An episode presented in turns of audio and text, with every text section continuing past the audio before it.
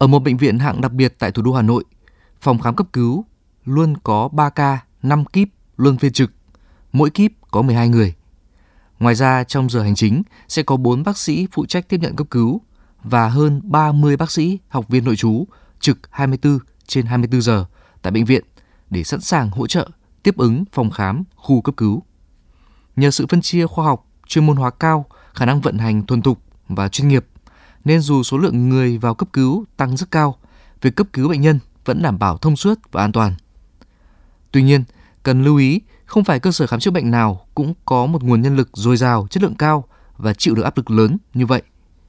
Giải pháp tăng cường nhân lực cho khoa cấp cứu là rất tốt, nhưng khó khả thi với đại đa số các bệnh viện. Thay vào đó, có thể cải tổ lại quy trình, tập huấn nâng cao trình độ xử lý, giao tiếp, chuyên môn cho điều dưỡng, bác sĩ. Sự hiện diện của một người thạo việc còn hơn là nhiều người có mặt nhưng có thể gây thêm rối loạn tại một khu vực cực kỳ nhạy cảm liên quan tới sinh mạng của người bệnh như là khu cấp cứu.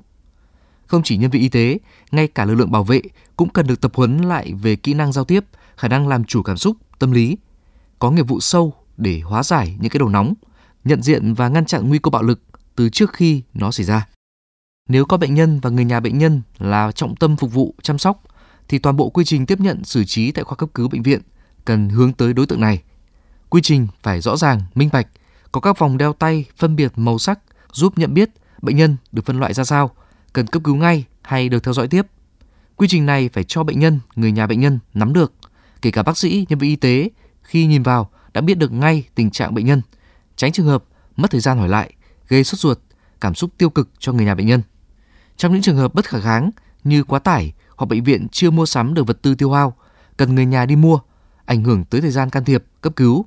Lúc này, rất cần một đơn vị tương tự như bộ phận chăm sóc khách hàng đến tư vấn, giải đáp tận tình mọi khúc mắc cho họ. Đã có nhiều kiến nghị đưa việc hành hung nhân viên y tế là hành vi chống đối người thi hành công vụ. Qua đó sẽ có những hình phạt xử lý răn đe cao hơn với người gây ra bạo lực. Rồi lực lượng công an tăng cường cắm chốt, kịp thời có mặt để hạ nhiệt những điểm nóng. Nhưng để làm được những việc này, thực tế rất khó khi dịch vụ y tế không chỉ có bệnh viện công mà các bệnh viện tư nhân cũng đang cung cấp. Vì vậy, coi hành vi này là chống người thi hành công vụ lại vướng quy định. Trong khi đó, ngành y tế với ngành công an đã ký khá nhiều quy chế thực hiện cao điểm nhưng chưa điểm đúng huyệt mà chỉ chủ yếu là giải quyết phần ngọn khi bạo lực đã nổ ra. Nhiều chuyên gia tin rằng sự chấn áp không thể triệt tiêu được vũ lực. Cách làm bền vững là gia cố mối quan hệ, niềm tin lẫn nhau giữa bệnh nhân, người nhà bệnh nhân với bác sĩ, nhân viên y tế. Và để người thầy thuốc hết lòng vì người bệnh, yên tâm thực hiện công tác chuyên môn, họ cũng cần phải được chăm sóc sức khỏe tâm thần, được nâng cao thu nhập và có một môi trường làm việc an toàn.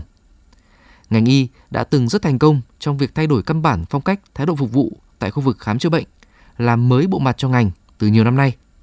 Có lẽ công tác này cần tiếp tục được thực hiện tại khu vực cấp cứu, nơi nóng nhất bệnh viện và cần được cải tổ nhiều nhất.